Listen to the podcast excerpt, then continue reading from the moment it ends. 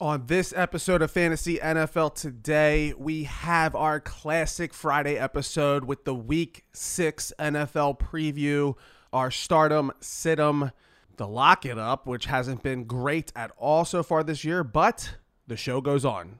You can fade it or leave it at this point, but the show goes on. And then we have the return of the boss who has been a consistent force against the spread. The boss's picks went 2 0 and 1 in week five, so another winning weekend there. So you definitely won't want to miss his picks this week. So we have a lot to get to, and it all starts now.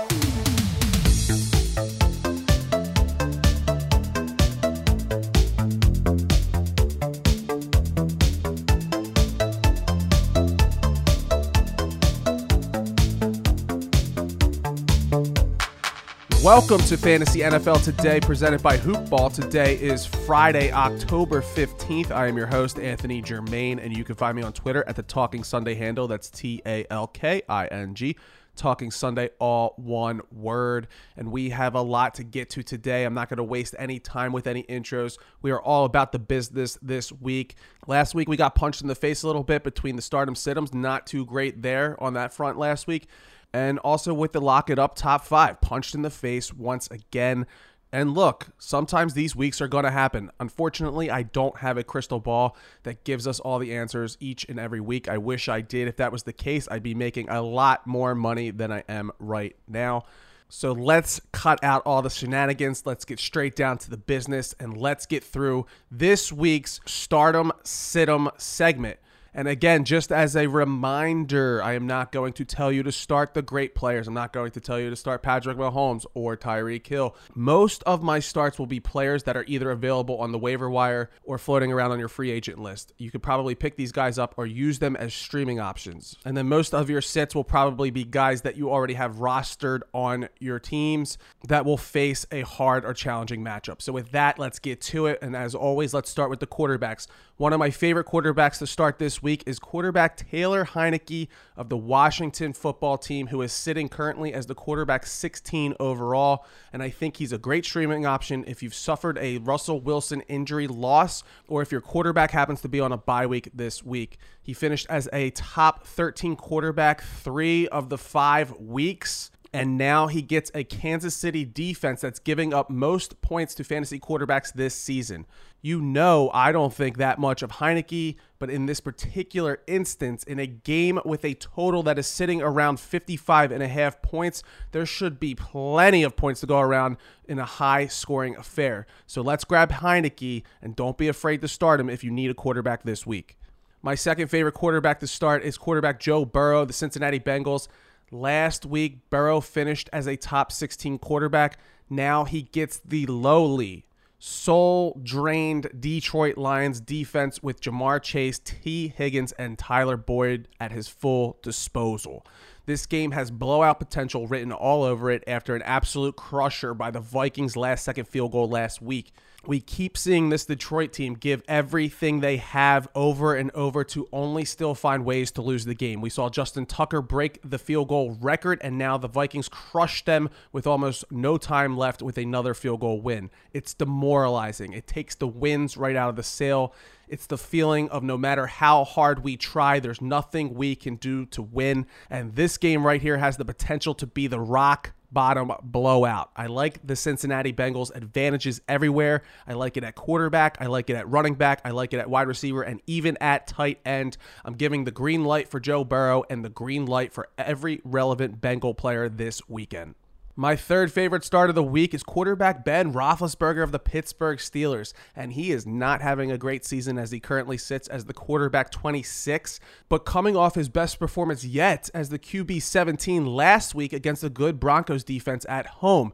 And now Roethlisberger gets to stay home and welcome in the Seattle Seahawks for primetime football on Sunday night. There's no denying that Seattle's defense is solid against the run, but Seattle has given up a lot of points to quarterbacks this season. Seattle should be able to keep Najee Harris in check as far as a pure rusher goes, but that should force Big Ben to dish the ball out to him as a passer I know Juju Smith Schuster is out, which should lead to more opportunities for Chase Claypool and Diontae Johnson, giving this Pittsburgh offense that vintage 2020 game script, meaning that Roethlisberger should be getting the ball out of his hands quickly. So let's go ahead and start up Ben Roethlisberger. My favorite sits of the week is quarterback Baker Mayfield, and I actually like the Browns a lot in this game this weekend, but from a fantasy perspective, this one may get ugly. Mayfield happened to have his best performance last week versus the Chargers, finishing as the QB 13. But before that, he has basically been a dud as he sits as the QB 25 overall.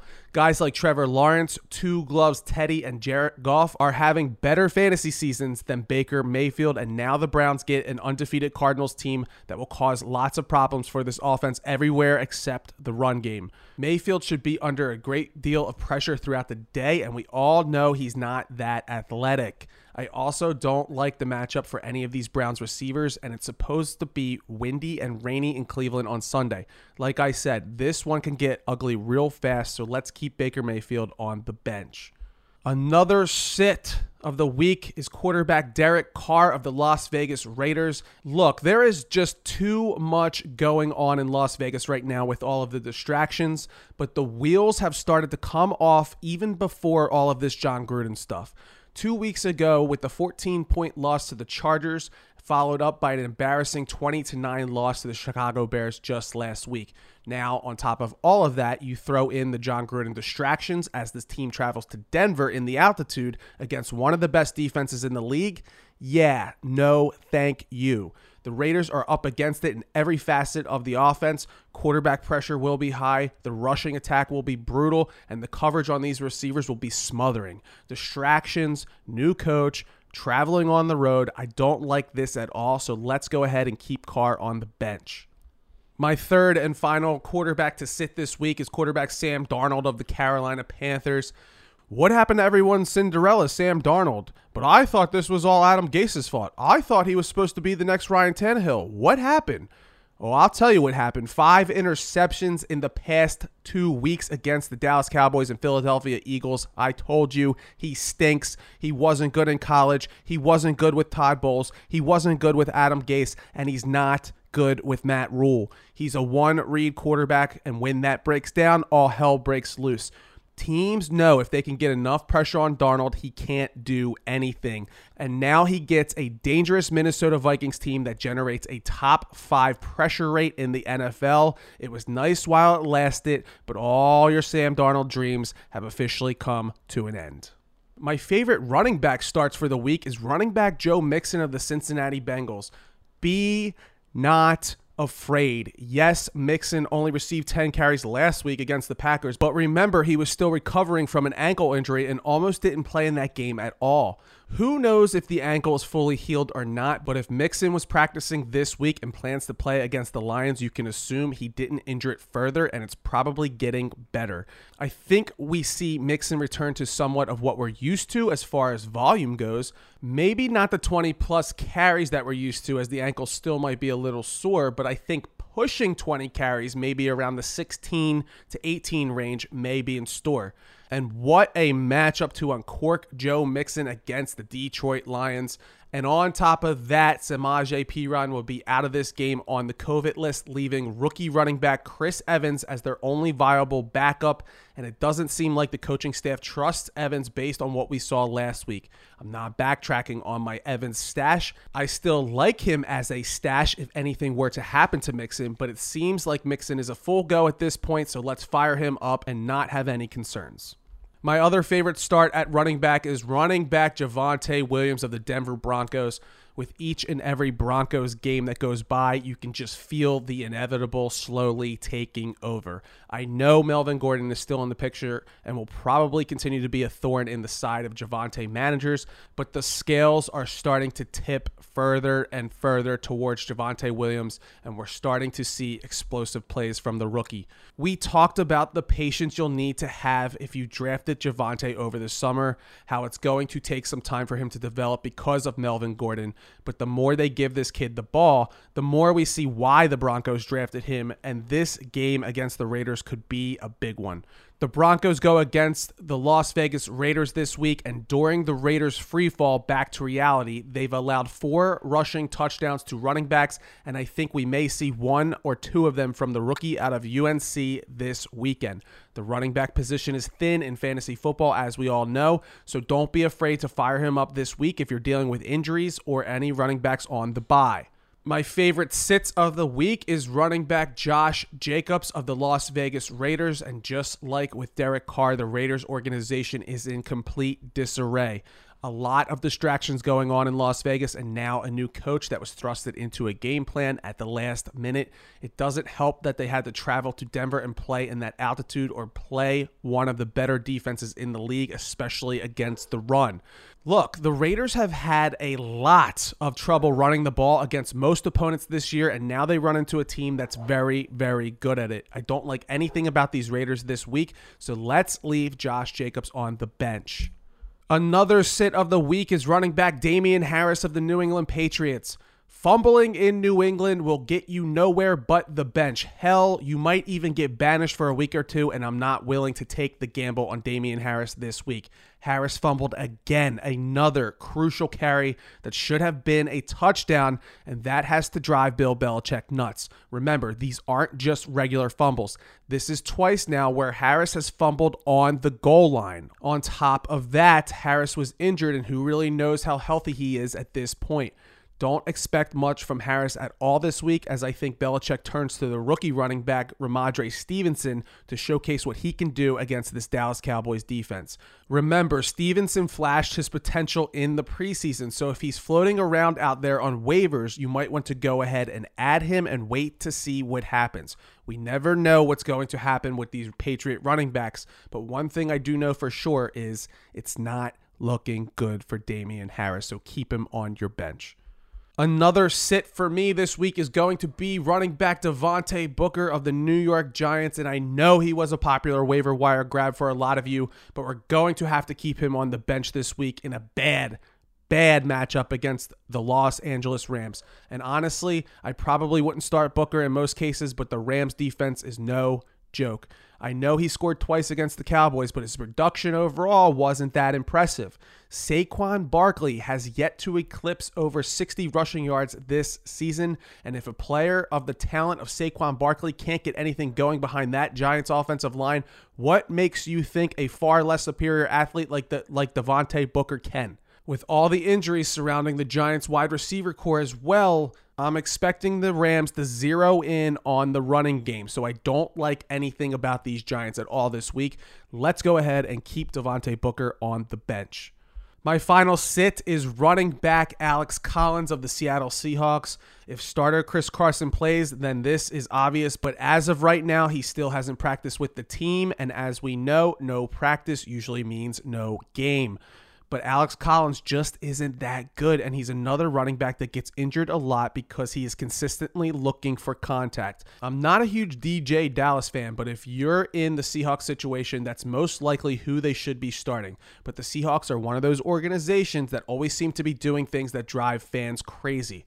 So they'll probably continue to roll out Collins. And the problem is, They'll be going against the Pittsburgh Steelers defense on the road. Pittsburgh has given up zero touchdowns to running backs this season, and I don't see the dam suddenly bursting for somebody like Alex Collins. With Geno Smith at the helm, I'm willing to bet Pittsburgh's defense sells out to stop the run and force Geno Smith to beat them with his arm, and we all know that ain't going to happen. Don't start Alex Smith or any Seattle running back this weekend. My favorite starts at the wide receiver position is Allen Robinson. I know I'm in the minority on this one, but are we really going to bench Allen Robinson against this injured Packers secondary that just gave up 159 receiving yards and one touchdown to Cincinnati's number one wide receiver, Ja'Marr Chase, last weekend?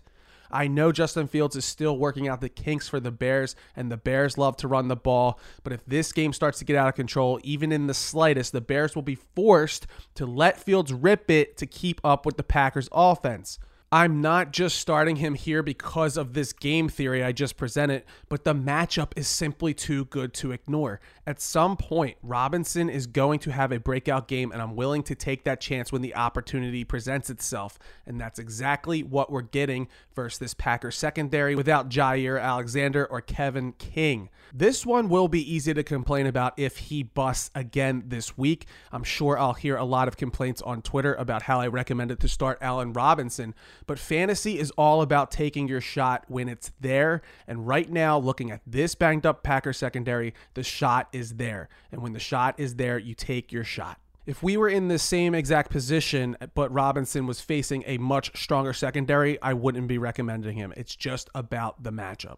My other favorite start of the week is wide receiver Tee Higgins of the Cincinnati Bengals. Targets, targets, targets. It's all about the targets in fantasy football, and Ja'Marr Chase's production last week happened to stomp all over the fact that Tee Higgins still received eight targets against the Packers. As long as that volume continues, Tee Higgins is a must start each and every week. As explained earlier, the Lions are in a soul crushing game where I'm expecting a possible blowout.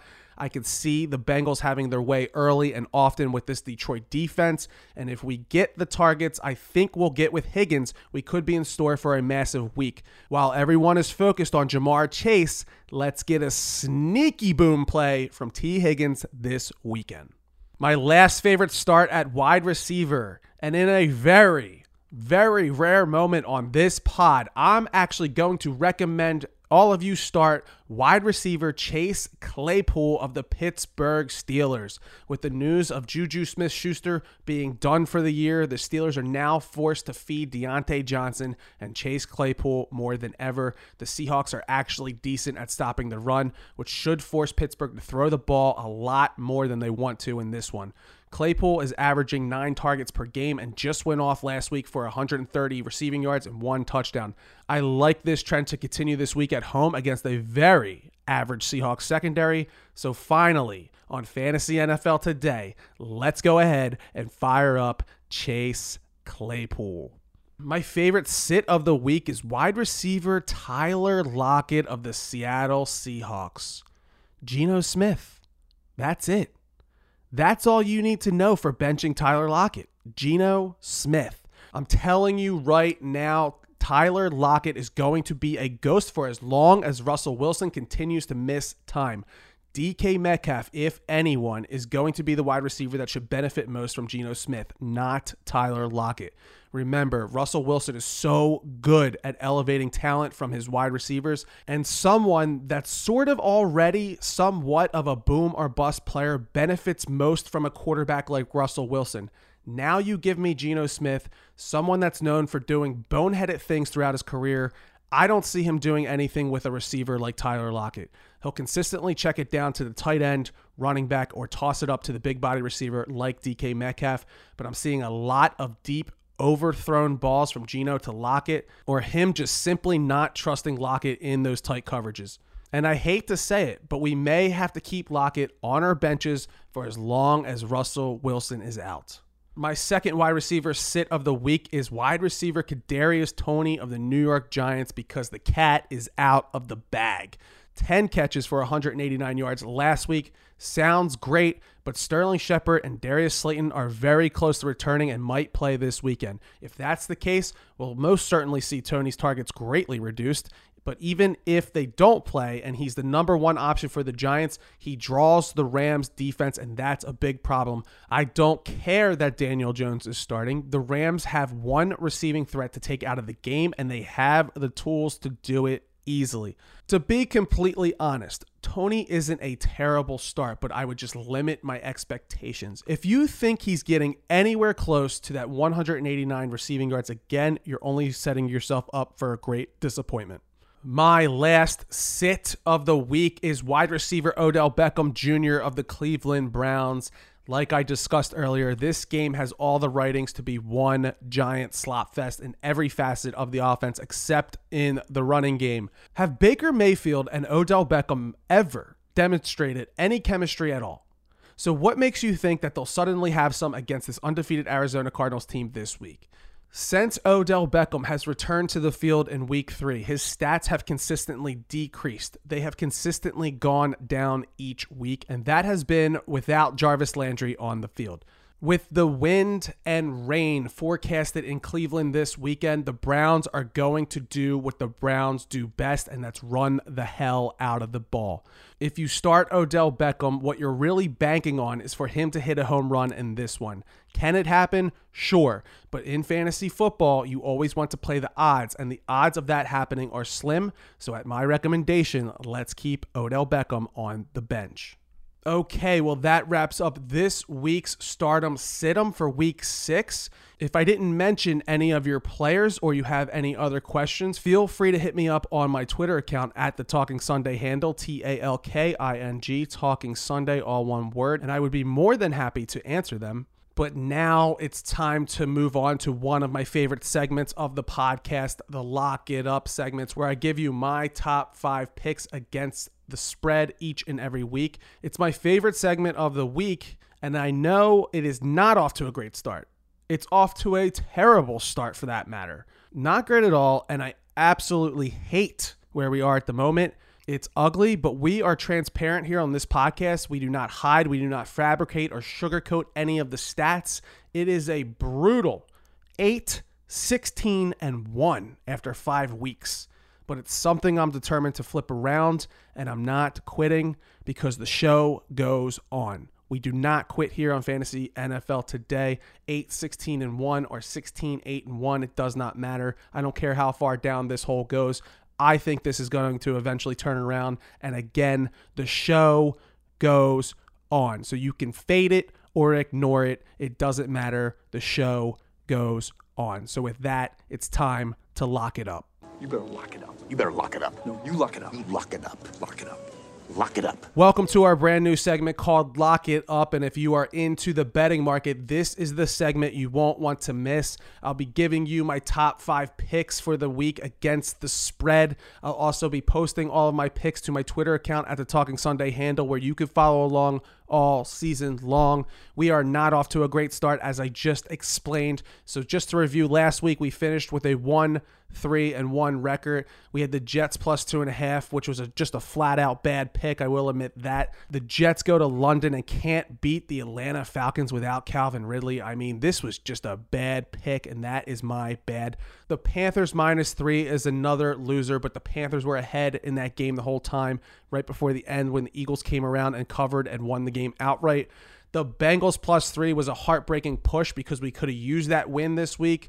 We had the Bears plus five and a half as our only winner, and then the Browns plus two, giving up the late touchdown for a loss there as well. And again, in that game, the Browns were up by a significant amount at one point and gave up a giant lead. So, yes, the picks are not great.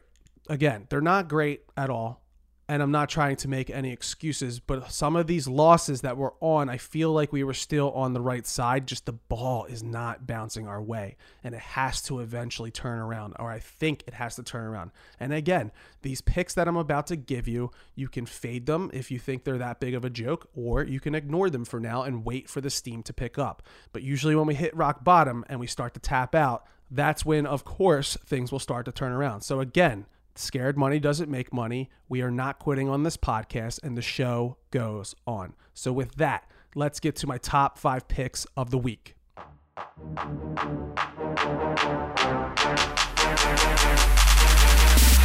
All right, my first and best pick of the week, the lock of the week, is the Denver Broncos minus three and a half against the team that is in a complete free fall frenzy.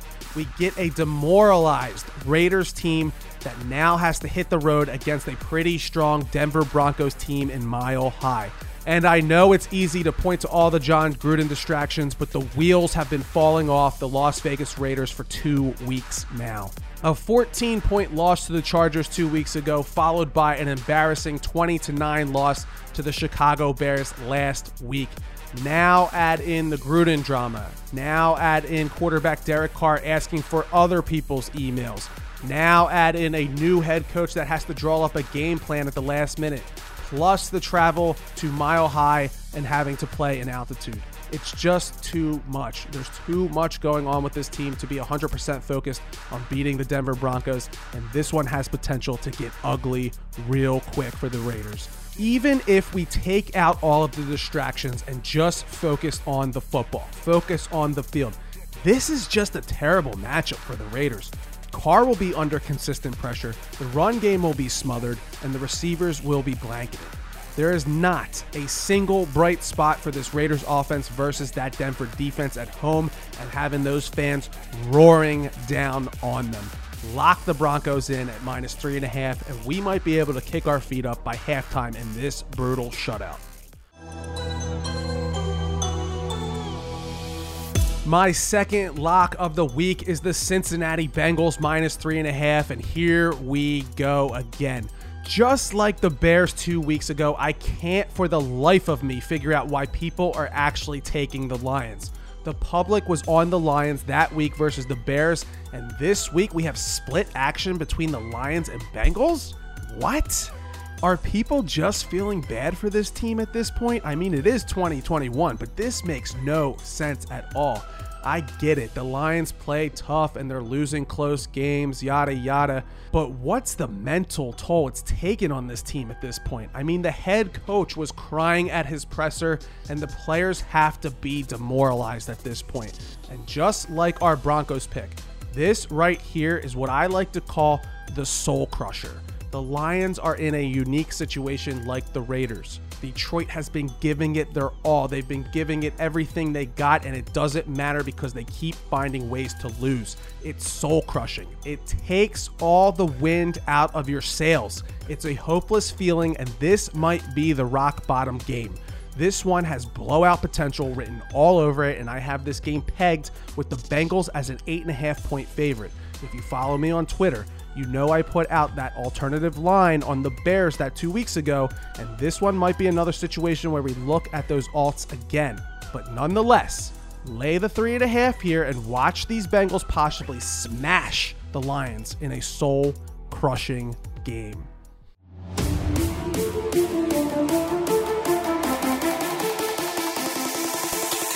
My third lock of the week is a total, and the total I'm talking about is the Arizona Cardinals Cleveland Browns under the 49 and a half because this one has slop fest written all over it. I know the Arizona Cardinals are everyone's favorite team right now, and they're exciting. The offense is exciting, but this weather might be a problem. The weather is supposed to be in the high 50s with high winds and showers throughout the day. Just a typical Cleveland game sitting right there next to that lake. And now we have a dome Arizona team coming east to play in conditions they're not used to. And I'm expecting this weather to slow that offense down a bit. I know the Cardinals are undefeated, but there's been a few games mixed in there that could have gone either way. And this Browns defense is pretty good. I'm expecting a defensive battle from both sides in the poor weather conditions, and the 49.5 points is simply too high. Baker Mayfield should be under pressure a lot in this game, and his receivers are simply outmatched in this one. On the other hand, DeAndre Hopkins has been unreliable this season, and I'm not expecting much out of the other receivers. Lots of running to go around in this one, so let's lock in that under at 49 and a half points. My fourth lock of the week. And for all the reasons I just listed, I like these Cleveland Browns to cover the three and give Arizona their first loss on the season. The weather plays perfectly into the Cleveland Browns game plan, and we've seen Cleveland thrive in these conditions in the past. I'm expecting the Browns to do what the Browns do best, and that's run the hell out of the ball while playing tough defense. There's absolutely nothing Arizona can do to stop this rushing attack, even if Nick Chubb doesn't play. Remember, Kareem Hunt used to be the starting bell cow running back for the Kansas City Chiefs not too long ago, and he can handle every single bit of it. I think this Browns defense is good enough to slow down Kyler Murray and that Arizona offense. Again, I know the Cardinals are undefeated, but one or two things go the other way, and the Cardinals are easily looking at a 3 and 2 record. The Browns are a really good football team, and I'd even say that they're still a bit underrated, and I like their chances in this one, so let's lock in the Browns minus three. My last and final pick is the New England Patriots plus four. Look, Mac Jones isn't sexy. I know that, but he's one of the most efficient quarterbacks in the league, and that's exactly what he was with the Alabama Crimson Tide in college a machine. And that's what the New England offense has been throughout the years. And as long as Mac Jones has time to sit in that pocket and make his reads, he has shown that he can produce. And it just so happens that the Cowboys are one of the worst in the league at generating pressures on quarterbacks this season. I'm not totally confident in the Patriots pulling out the outright win in this one, but I think this one stays close, and I love the number here at four. I still think there's something to say about home field advantage in Foxborough, and I simply think the four points are too much.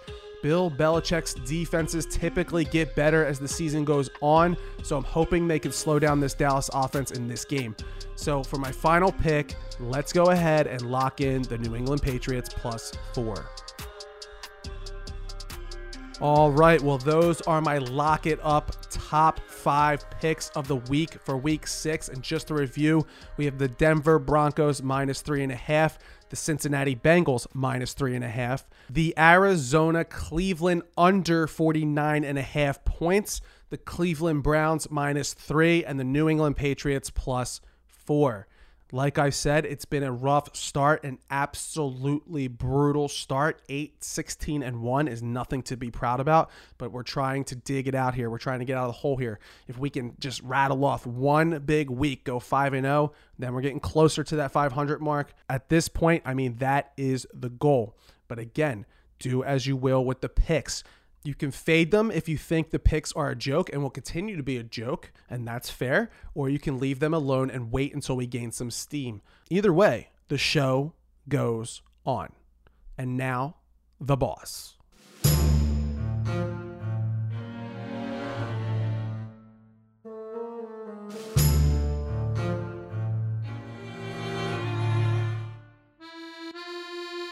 And that music means we welcome back the big guy, the boss, Nicky Bada Bing. And we can never count this man out. Every time we're down, he brings us back in. we got another strong rebound here in week five, closing out the week 2 0 and 1. Very close, and I mean very, very close to a perfect 3 0 weekend. But that kicker situation in the Green Bay Cincinnati game gives us that push. And as I always say, a push is better than a loss. But nonetheless, two winners, zero losses, and one push. So a nice winning weekend here, bringing the Boss's overall record to now 7 8 and 1 on the 2021 year. So not quite back to that 500 level yet, but again, not terrible at the same time. We're down, but not by much. And if you have been following the Boss's picks, the damage is pretty much minuscule. There's a lot of opportunity coming up here real shortly to get ahead and get in that green and maybe stay in that green because we're only one game back. So, boss, welcome back to the show and congrats on the bounce back winning week. Well, thank you very much, uh, Ant. Uh, appreciate that. And, uh, you know, I got to point out a little half pointer, right? You know, all those missed field goals I think I read a stat this week about the most missed extra points was this weekend with oh. 13 missed extra points. It and... was brutal. You actually texted me that during the game. So you yeah. I, and I was actually distracted. I was spending the weekend with my mother. Um, so when you texted me that, I you know I already I was there was I think of one game on that I was kind of paying attention to that they kept missing uh, extra points in that game as well. So it must have been the yeah. trend of the day. So yeah, and that's why you, you know your casters out there, you got to shop for that line. That's why I got a couple of different accounts. You know, if I, if I could have found, you know, Green Bay minus the two and a half was out there somewhere. Yeah, and to and and on the other side, if you were a, a Cincy backer, you could have had three and a half at the beginning of the week on a Tuesday yeah. or Wednesday, I believe.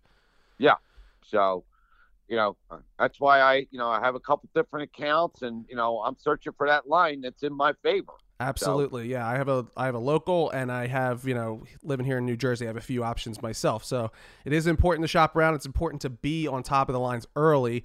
That's why a lot of these picks that I give out, like my picks are still in turmoil, by the way. Um, the ones that I give out, I usually get a line at a at a much better. Uh, you know whether it's up or down, favorite or dog, because uh, I put my bets in on Tuesdays and Wednesdays, and then you know by the time the pod this podcast comes out on Friday, the lines have changed. So yeah, it's it's kind of a battle for me personally how to get these picks out to my followers uh, before Friday. So um, maybe Twitter is the best option for that. Um, but you know that leaves out the the the element of surprise of the picks on Friday. But so Yeah. be it. Yeah, you know, for me, the the bigger point is that that's why you got to shop for that half point in Right. your favor Right. because it will fall right on there. hmm uh, which is you know they they've always amazed me um, how they you know they, they they get right there on that number and how they do that with totals is amazing to me and and remember I'm going all the way back to the 70s with this when we would get the phone call nine o'clock at night you know with the lines to print out the football tickets for football pools and that's more impressive back then. yeah yeah Without because the technology could not have been anywhere close to what it is now. Now they got the al- algorithms, and I'm sure they had some type of algorithm back then. But back in the 70s, I mean, was it's just freaking amazing, and, and it, it still happens today. But anyway, uh, I digress. Sorry. Um, No, you're good. But- Let's. So that was the that was the Bengals, um, the Bengals Green Bay game. We these other games were winners. I mean, we were like I said, we were close to the three and zero perfect week. The Tennessee Jacksonville over the 48 and a half was your third play, your your weakest play of the week. Stone Yep. cold lock right there. I mean, the game was I think uh, 37 to 19 final, so we you, you got up to a total of 56 points in this one. And we were looking pretty at this one at halftime. It was 37 points total at halftime. Uh, but the crazy thing is, each team in this game ran the ball over 30 times. You know, that was mixed in between the running backs, whether the, whether Trevor Lawrence was taken off or Ryan Tannehill actually, you know, gained a few yards on the ground. Third, over 30 times per team, which if you knew that in hindsight, I don't know if we would have took this over. Yeah, Jackson, Jacksonville had a, a 198 total rushing yards. James Robinson, like we talked about on the pod last week, came back. He had 18 carries, 149 yards and a touchdown. And then Tennessee, obviously Derrick Henry, he had 130 yards and three touchdowns. But they also had 100, 184 total rushing yards. So a lot of running, and this game was still able to go over.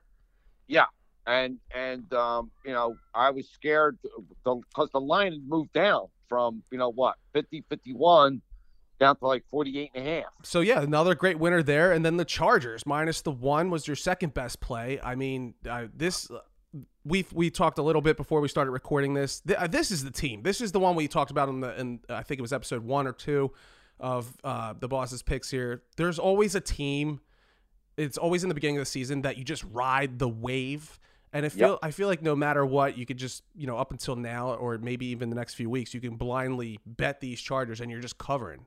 You're just covering every time. They were down 27 to 13, like going into halftime. I think. Yep. Was it halftime or I don't? It might have been in the third quarter, but they were down 27 to 13. The uh, but this team's just so resilient. They bounce back. I think there was five consecutive touchdowns between the two teams, just going back and forth, changing leads. Right, touchdown, right. touchdown, touchdown, touchdown. Before they, I think they made Cleveland punt. Chargers go down and score. I think with a minute and uh, they give Cleveland a minute and 31, which is a little more time than you'd like if you're betting on the Chargers. But you know they hold Cleveland and they win the game. They just make this Yeah. come comeback and just stay in the game. So another great pick, great winner there. Thank you. So we got the Chargers. Uh, the Chargers were the winner. The over 48 and a half was the winner. And then that Packers game, I think a little bit of luck is is in here. I know it was the push, but the th- I mean, there was there was five missed field goals since the Right. two minute warning in the fourth fourth quarter. Crosby, who's one of the most, you know, he's one of the older kickers, but one of the more reliable kickers in the NFL. He misses three field goals, and then the Bengals rookie kicker McPherson misses two field goals.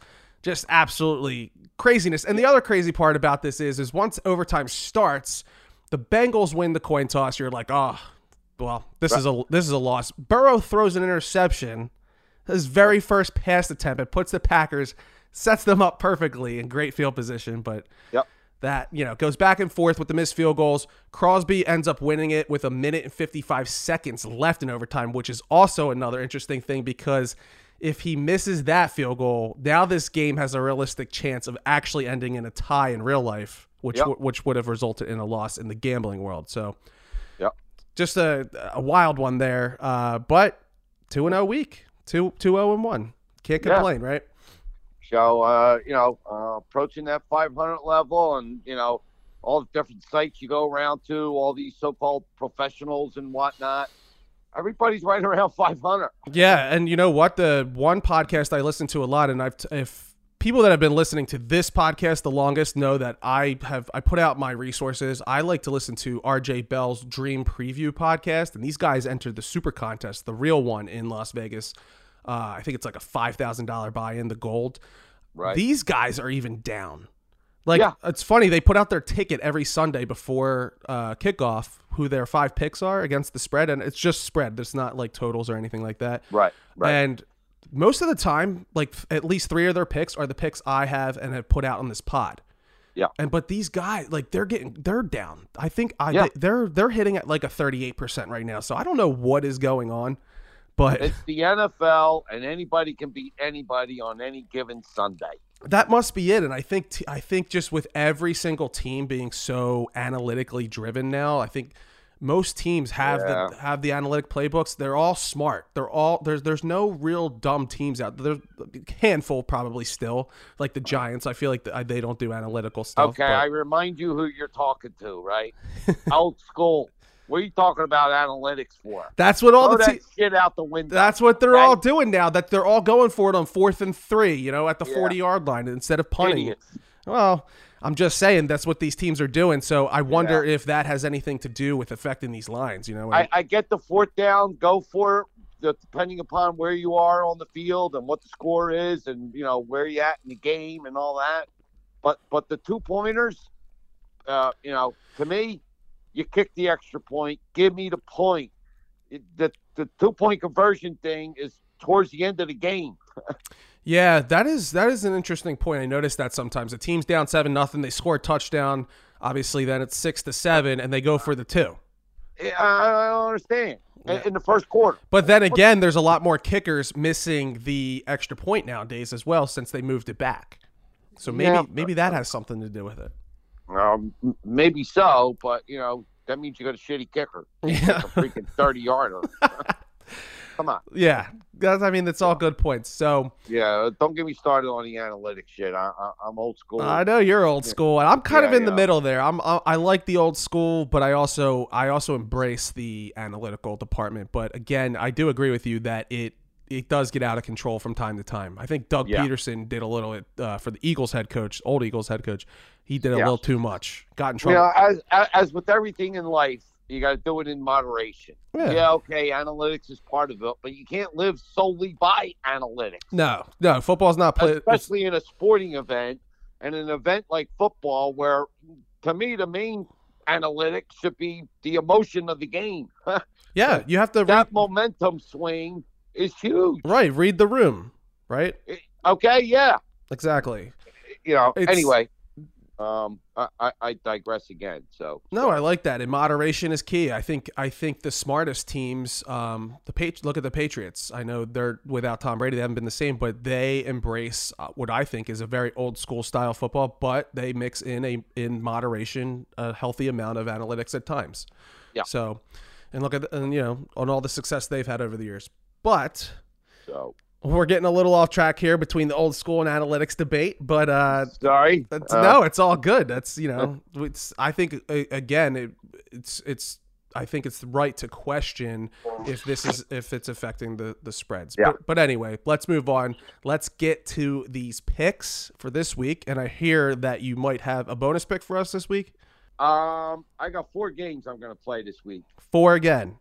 I got i got four All right, and you know what happened last time we did four. we had the broom out We had the broom. We were sweeping it up and down the books' faces. So I had several games this week, and it took me uh, a while to get it narrowed down to the four. okay. Um, Well, I like the sounds of the, I like the sound of that because that means you're interested at least in a lot of you know different picks here that we can, you know, hone, Yeah. and hopefully we can hone in on the top four. We're gonna hone into the top four, and I'll, I'll, I'll share my other um, picks with your followers um, just for the hell of it. Okay, But- sounds good. I mean, and again, those have been all the picks that you've been sharing for the hell of it. I feel like keep covering. So, Yeah, all right. So before Yeah. we get to the picks, let's just remind the listeners that I want uh, I want the boss to give the audience his top three picks, and in this case, he'll be giving us his top four picks this week, and then letting us know the remainder. But it could be against the spread, the total, money line parlay, teasers, whichever he chooses. It's his best three, but we're going to go in reverse order. So we'll start with the fourth play of the week. It's going to be his weakest play, but still probably a very good play. So with that, it is time to scan the board, take a ride, get down to the business, and whack the books here in week six. So, boss man, we're through five weeks of football. What do we got? Yeah, for, what do we got for the fourth pick for week six? Well, I want to, I want to, I want to warn your um, listeners that you know some of these are going to sound real wacky. Uh, you said that last week, and the wacky ones, the wacky one won. I, I understand, all part of the NFL. So, uh, pick number one. Um, you're going to think I'm crazy, but I'm taking Wash plus the points versus KC. Ooh, okay. So now here's before you go into this, it's bouncing between six and a half and seven, and we just talked about shopping for lines. Obviously, you would like to have the seven, but are you still sitting on it at six and a half? Yes, Okay. pick one. Six and a half, seven, don't matter to me. Okay. Actually, six and a half is one of those tricky lines that, you know, where they're trying to suck you into the fave. Or a teaser. Oh, oh, oh, they just got to win by a touchdown. Right. Or the Yeah. teaser on the other side. Oh, if you tease Kansas City down, oh, they just have to win the game because, you know, Yeah. you tease them down to a half a point. So, um, what's driving that pick for me is I got KC in their last 16 games, three and 13 against the spread. 3 and 13 against the spread in their last how many? 16? 16 games. Wow. That isn't that is So that is an incredible stat because Washington home. I, you know, you know, we all heard about how good their defense was supposed to be. Well, I ain't seen it yet. Mhm. But then again, KC don't stop anybody either. Well, you just said you've seen how bad you just said how bad their defense is. So I- why, why are we going with Washington here? Because of Kansas City's defense is equally or if not worse. Everybody's been in the game against KC. The Birds were down five late in the fourth quarter. Yeah, true. Um, and I'm seeing a pretty hefty advantage for Washington along for their pass blocking. So Heinicke should have plenty of time uh, without Yeah. any pressure. And then in the run game as well, they should Washington should be able to run the ball with ease.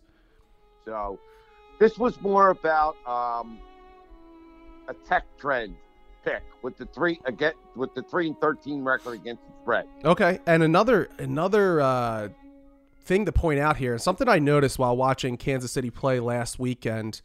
Uh, it seems like teams have really figured out how to take Tyreek Hill out of the game.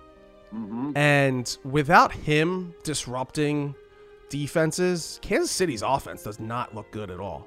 Right. It's actually insane how like how below average the offense looks when they take Tyreek Hill out of the game. Yeah. And Kansas City will be missing their running back Clyde Edwards Clyde Edwards Helaire as well.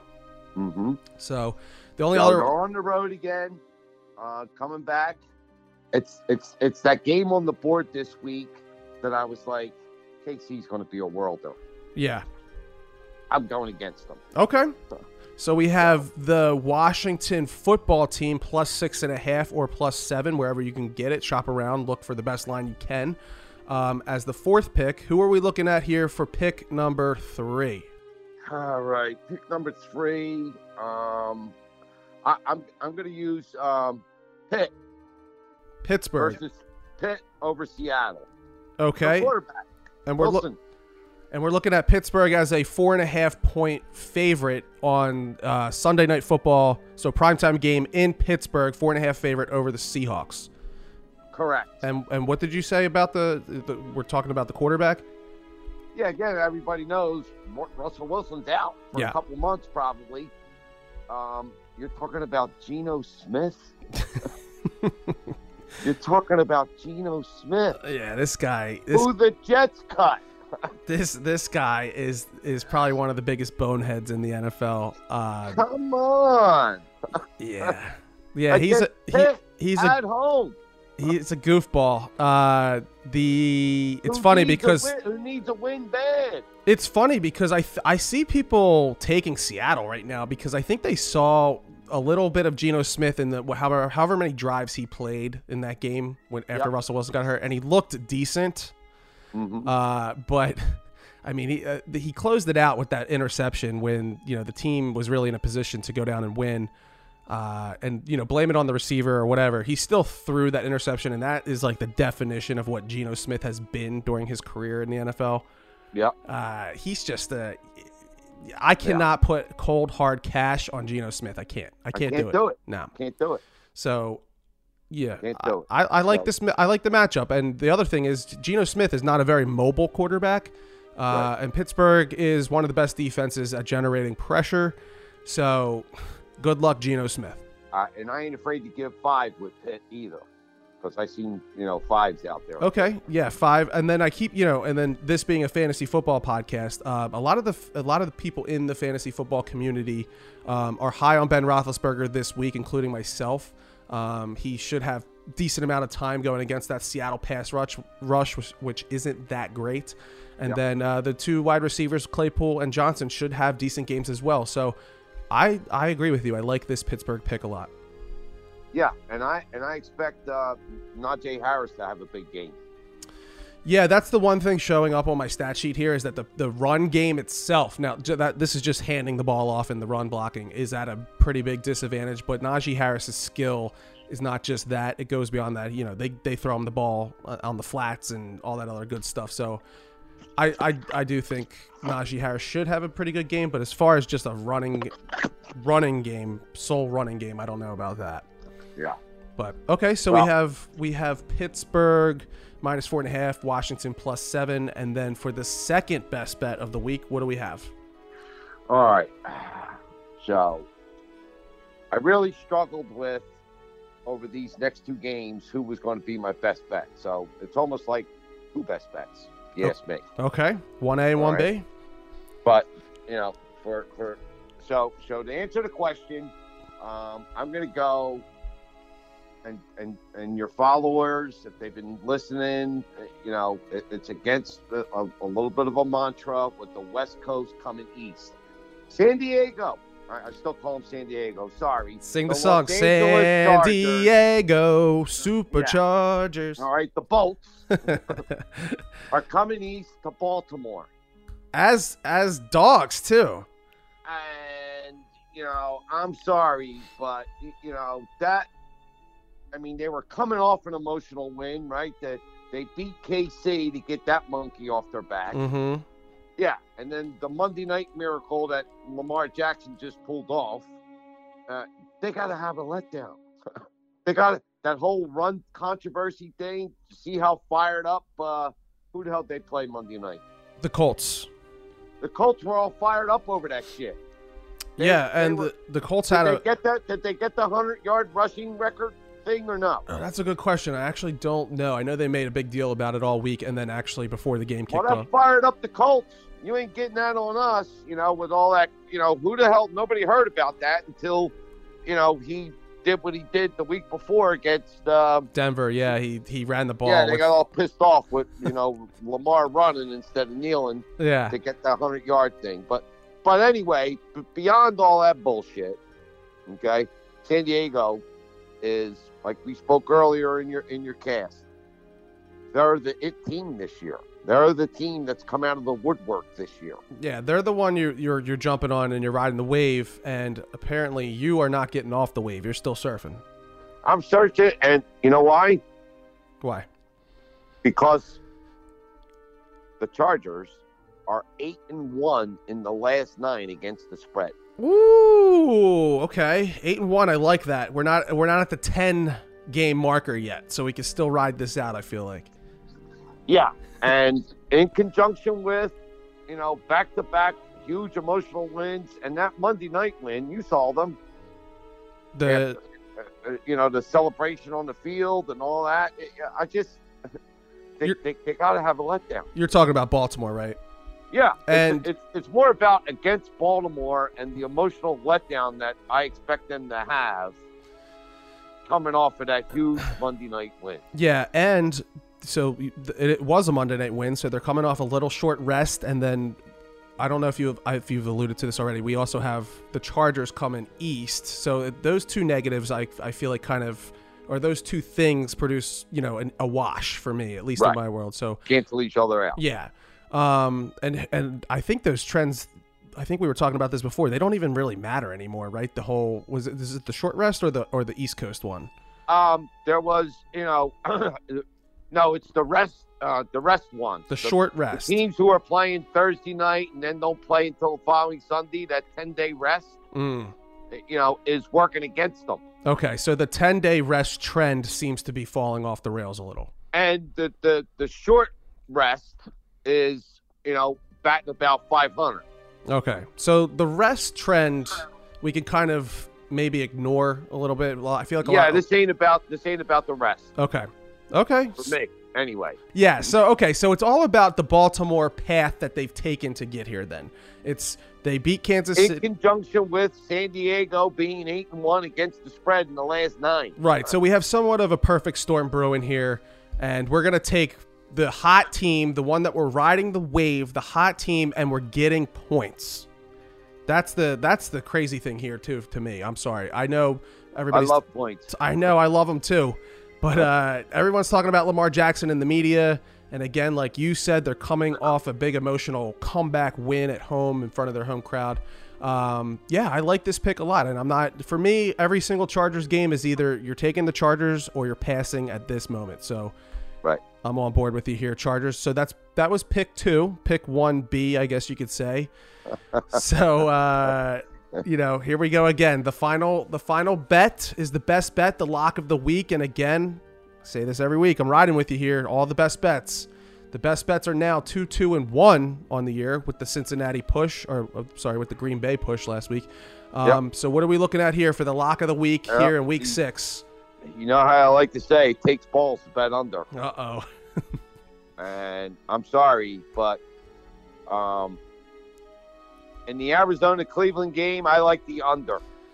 I'm so happy that you just said that because that is one of my top five picks of the week this week.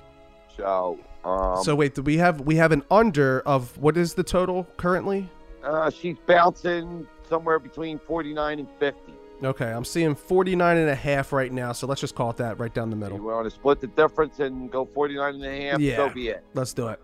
You know, um, but you know, my logic there is again, you know, I got Arizona in their last 11 games on the road. The under is 10 and one.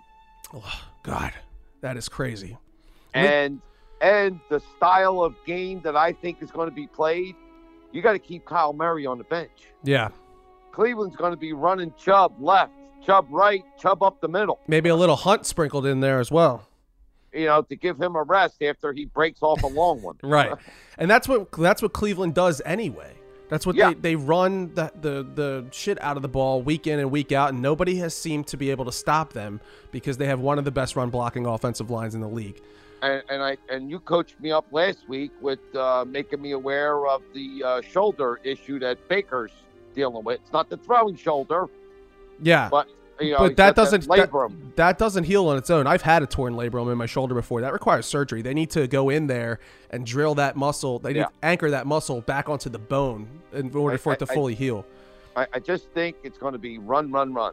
Yeah, and that's but that looking at my stat sheet, I know I keep going back to this, but Cleveland has a disadvantage in the passing game, a disadvantage for all three wide receivers. The only advantage, and it's a big advantage, is the run. And then on the other side, Arizona's looking pretty average with the pass and and uh, DeAndre Hopkins, but we do know this year DeAndre Hopkins hasn't been anything special, not like how he usually is. I guess we could we should say. Big Right. disadvantage for every other receiver on that team and the tight end, and then the only other advantage that Arizona has is also the run. Yeah. And this game is in Cleveland, right next to that lake. So it's going to be 59 degrees and sprinkled showers in there all game long. So Yeah. I love this pick. Uh, I, I, you know, I think Yeah. I think you I think you hammered this pick. I think this is the one. I think that I, I was surprised when I because I like to go through all my data first and then go look what the total is. I Right. after I put all this data in, I was like, okay, this this over under is probably sitting around the 43, 44. When I saw 49 and a half, I almost yeah, yeah. I almost fell out of my chair. So So and it's drifted down. I believe it opened at like 53, Right, well- three and a half. oh, I don't I don't know if it was that high. Uh, but you even you said it was 50 50. I have 49 and a half and then, you know, who knows if it's down the it- Yeah. I, I got a feeling it's going to keep going down. Yeah, the, the the the totals. You know, the general public is favorite and over. Right. So as you're approaching the game, you're most likely to see the total going up and the favorites going up, right. right? As the public's pumping it in on fades and overs, Right. And, driving that line. And everybody's looking at this Arizona team that they can't be stopped. They're so good. I think they're still the only undefeated team in the league. Correct. Um, and then Cleveland, you know, people people know that Cleveland is a very good football team as well. So just Yeah. the average person just thinking about it off the top of their head, Arizona, Cleveland, two you know two really good football teams, over, definitely over. Right. But I'm actually shocked to see Cleveland as the three point favorite in this one as well. Just You because, know- just because of the Arizona popularity, I just I'm surprised the books put it at Which the, is which is another line this week that's screaming at me. How how the bleep can that be? right. Yeah. Which means give the three. Right. Yeah. There's that- even a couple of three and a halves out there. Yeah. FanDuel's three and a half. Circa uh, out in Vegas, they're three and a half right now. That's crazy. Um, I haven't seen a three and a half. My book opened at two and a half on Tuesday, but I now got it's FanDuel. I'm showing FanDuel three and a half right now. wow. Yeah, on FanDuel. So, um, which again drives the point home to your listeners about having accounts at a couple of places, shopping for that extra half point. It matters. yes, I agree one thousand percent. I have two. I should probably have three or four, but I only have two. I'm trying to try to contain myself a little bit. Well, you don't have to bet them all. You know, it's just sites. You know, to you know, you open an account with them, and you know, You so never know. You can find that extra half point in your favor. Right? Yeah, absolutely right. I mean, you know, uh, prior to internet, you know, uh, good old landlines, and you know, I had a couple bookies back in the day, right? And I'm shopping. I would love to know what the difference was between all the locals back in the day. Did you, did you ever have any like drastically different lines between the locals?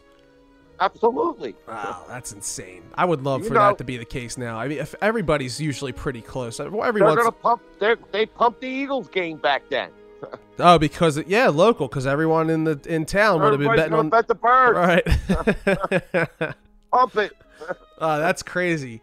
Know, I wonder so- if we ever get to a point in this country where you know gambling becomes legal across the whole nation, and they'll they start doing that for you know people that are in the Philadelphia area. They pump the Eagles game a little, or like if you live in San Francisco, they pump the Niners game a little. You You're know? not going to tell me that them goddamn limeys at, at, at Parx uh, Casino, because it's really it's really the, the the English people who own that Greenwood, um, whatever the hell they're called. yeah. They're pumping the birds. Come on, Yeah. Yeah. I don't know. That's There's- interesting. I haven't there's been no to question. I, I haven't been to Parx in so long for well, for for betting purposes. Uh There's no need to. You don't have to leave your living room. Exactly, but I would I still I'm curious now. I would like to go in there and just see cuz I bet you even if the line is similar or a half point more than it should be for the Eagles, I, I bet you they're charging you more. They're probably la- Yeah. 115, 120, you know what I mean? Yeah. So, that that is very interesting. So, it, you know, uh, you're saying that, and I'm looking at uh, win right now. The Cleveland game minus three. You know, um, it's minus 120. Yeah, see that's I'm I don't know. I'm not I'm not ever paying more than 110 unless I'm buying points. Yeah. So, So, which again drives the point home about, you know, you got to shop. mhm. Yeah, You it's important, shop. especially if you're doing this all season long. It's I think it's very important to shop around and have a few options open. Yeah. Now that three and a half, that's 110. The Yeah, threes, the threes 120. and I was just gonna say, how much does it cost if you're buying the the half point? And mine, I think mine's even more expensive. My book will go to 125 or even 130 in some cases. Yeah. And I see BetMGM at uh, minus minus three, minus 115. Yeah. Well, 115, they can get me on 115 sometimes. Anything over that, I usually am, you know, I'm out. Yeah. But all right, so who else do we? So we we have your top four. Who are the other ones that you were thinking about? Let's let's fire out uh, real quick the other ones we were looking at. So, um, you know, the Monday night game, Buff Tennessee, Mhm. you know, that the, the, the scoreboard's going to explode that game. So the over. You, you might you might be able to go to bed at halftime on the over there with, with, that game. Yeah, I think you know- I think at this point Tennessee their defense is giving up an average of 26 points per game. So uh, what's what's the over under 54? Probably very high. Yeah. So the Uh, 26, you know, and then yeah, add on it's 54, Buffalo's yeah. offense that they're going against. Yeah, the Yeah. the half of it's right there. Yeah. Um yeah. You know, the scare, what scared me off was um, Buff coming off the, the big KC win, right? That, yes, emotional win for them. And what scares me a little bit about that is the Buffalo defense. Yeah. It's They can- week in and week out they've proven that they're they're a solid. Was our logic last week that they could stop KC once or twice. yeah, that they did it more than once or twice. Yeah. I'll tell you that. You know, yeah, I think he only had um, the, They- the typical NFL game. Um, the offense has uh, 11 or 12 possessions. Mm-hmm. I, you know, so the other team 11 or 12. So you got 22, 24 uh, potential scoring drives. Yeah. Okay, but I, well, I think I'm getting my teams. I think the Arizona game, only um, there was only eight possessions for Mahomes. Yeah, and he turned the ball over a few times as well. Yeah, So the, So- the my point was the Buffalo defense though is they've proven now at this point that they're uh, they're no defense to mess around with, Right. and the condition of the Tennessee Titans, I I still don't know what to make of this team. You know they lose to the Jets, they you know then Yeah. they bounce back, and like who are the Tennessee Titans? All I know is the defense is bad and the offense is inconsistent. And if we get an inconsistent Tennessee offense, well we know Derrick Henry's going to be able to run the ball, but again that milks the clock and the you know the inconsistency of the Tennessee offense is what scares me away from this over. It's a high over. It's 54 points. yeah, but you know, which is why it's not one of the official four. Uh, but I just wanted to let your listeners know that it was in the mix and it didn't make the final cut. All right. well, who else didn't make the final cut? Um, uh, Cincinnati under. Cincy under. What's the total? Uh, What do we got? knew you were going to ask me that. I got it right uh, here. 47 and a half. uh, another game where um, you know this Detroit team, um, the coach was in tears last week. Another heartbreaking loss for them. Mm-hmm. You know they're playing hard. I- I'll give them that. They are. They've been They- in a lot of close games this year. They just don't have the talent. Yeah. You know, and um, so I, I I felt like there was going to be a little bit of a Cincy letdown. I think Detroit at home, you know, they keep playing hard. Um, and, and I just felt like, um, you know, that was going to uh, um, fall to the under uh, side. This this game to me for Cincinnati could shut them down. Well, that's okay. That's what I was just gonna say. This game to me, because now Detroit's been kicked in the balls twice with the field Yep. goal losses. Yep. yep. This is the perfect game, I think, where they get blown out. Yeah. And the under, if it's a blowout, is actually good, unless unless Cincinnati scores 48 points on their own. Yeah. But you know, we've we've bet an under. I think it was the Denver Broncos Jets game where the the Jets got blown out, but it, the final score I think was 24 to nothing, 28 nothing, something like that. So Yeah. I'm seeing something like that for this game because I, I think Cincinnati's going to be able to move the ball easily uh, as as most teams have done against this Detroit defense. But the offense, I just think this team is so deflated.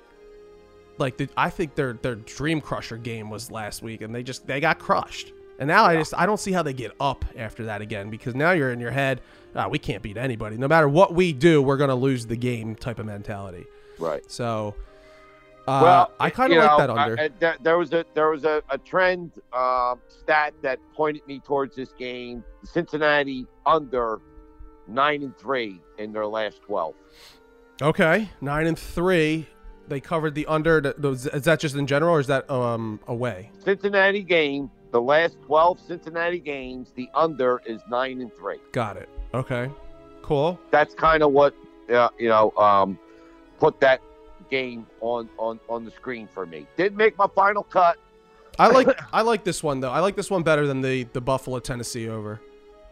So I might I'm gonna star this one and might add that to my my little repertoire. Well, you know, you're, that's why you're Anthony and I'm the boss. Yeah. So who was our?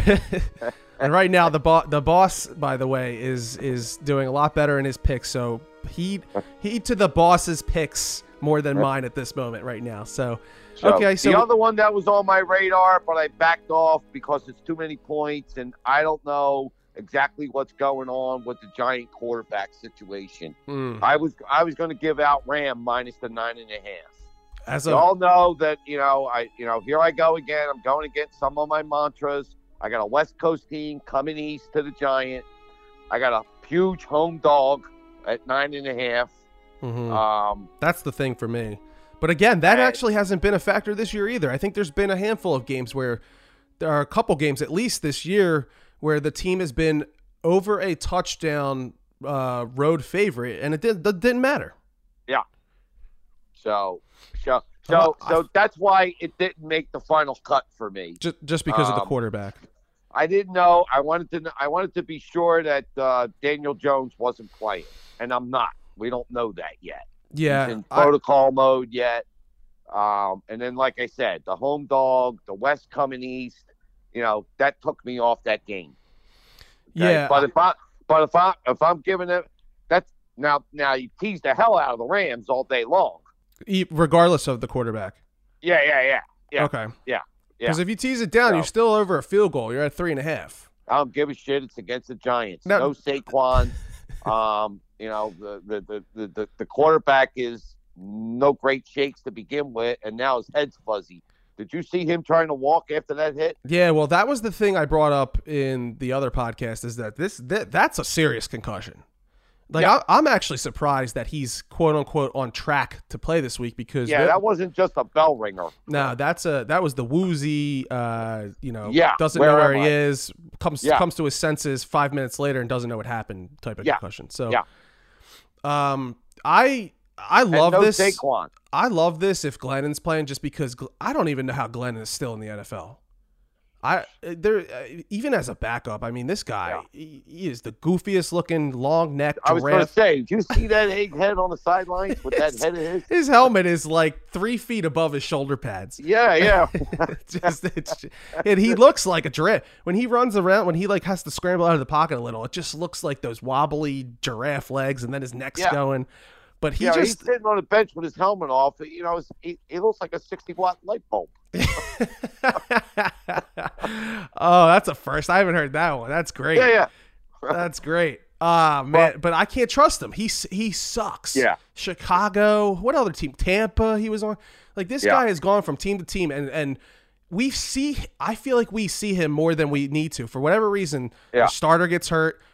We always see Mike Glennon every year, and I'm over it. We've Yeah. seen enough. How is it like he's not a? He's, he's your classic journeyman. But he's not even a good journeyman though. Like that's Yeah. what I'm saying. Like he never has he done anything to ever wow anybody? All right, not, not that I can recall. And against a team like the Rams, who they're gonna, uh, you want to say people? Can, I said Geno Smith isn't mobile, and I was, you know, he can move Yeah. a little. This guy can't move. This guy's not mobile, and Yeah. he's gonna have Aaron Donald breathing down his neck. so, I like the pick. Uh, I, I, well, thank you. Um, I'll I'll end with that and a few words of wisdom. Um, pay attention to the weather, people. Look at the weather. yep. Um, I think time of the year. I Look think- at the weather.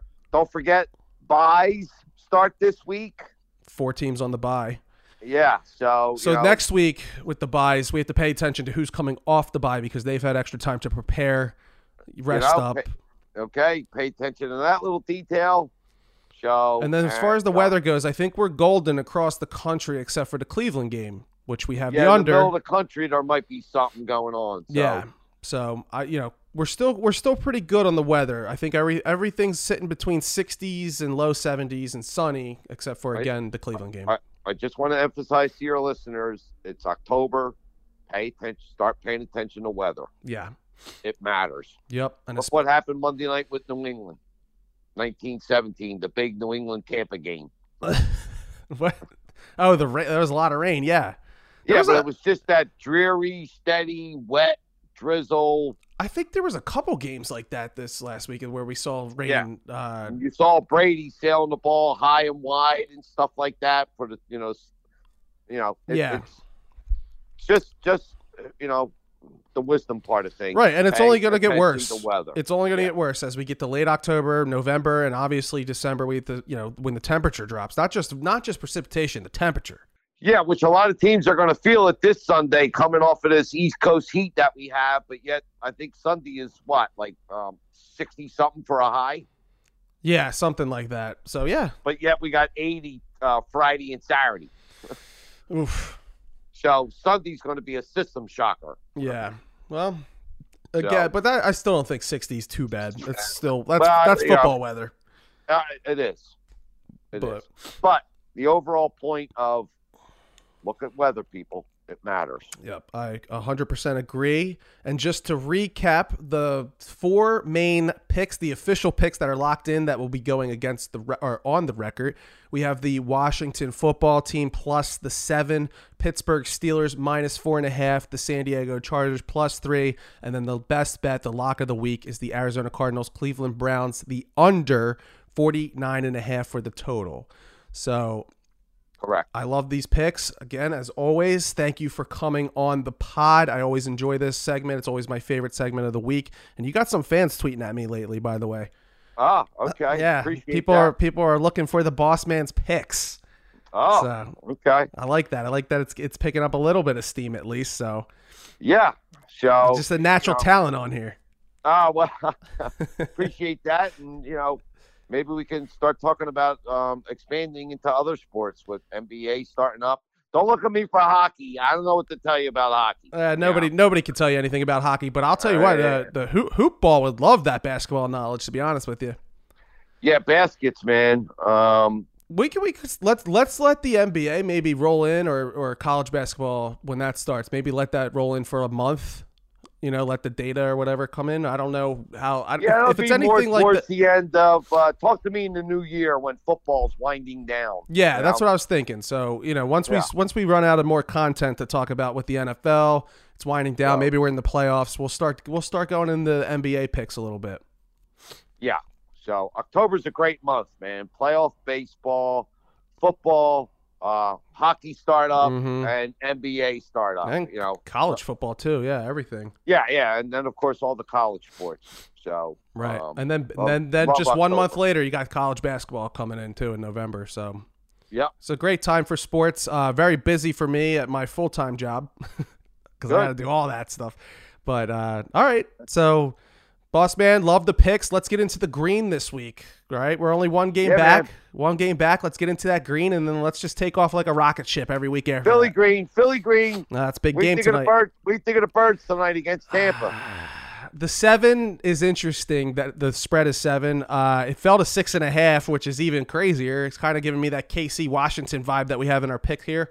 Right? Um, I'm gonna take I'm gonna take the Eagles. I'm not giving that out as an official pick, but I'm gonna take no, I understand. I'm gonna take the Eagles tonight just because I wa- I want to be like really invested in this game. It's a big game for the Eagles, uh, and I like to torture myself. So Yeah. yeah. but you know the Eagles are dealing with cluster injuries still along that offensive line, and I- still don't think they look that great against the Panthers. It was a miracle. They I, I I'm would gonna get on, I'm gonna get on my FanDuel account and I'm gonna be pumping in some same game parlays.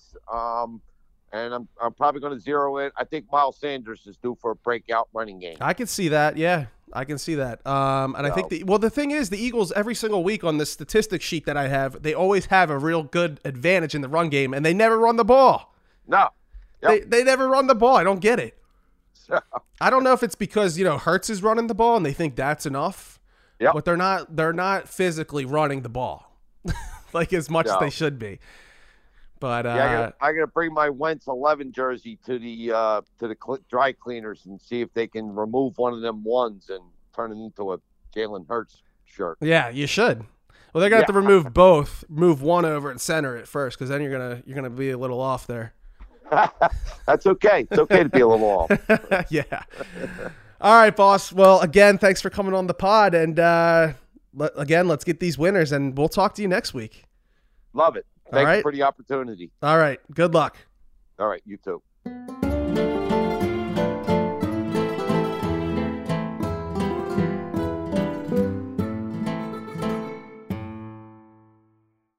Well, that's our show for today. Everyone, go ahead and enjoy week six of the NFL. Go get those fantasy W's. Don't forget to hit me up on Twitter with any of your fantasy questions regarding your lineups or ads or drops or trades, anything like that. Don't forget to hit me up with any questions. And for God's sakes, Let's get some freaking winners on the lock it up segment. Let's get some winners. Let's get our first winning week. Let's get into the green. Let's start the positive movement here. So, with that, everyone go have a great weekend, and we will see you next week here on Fantasy NFL Today.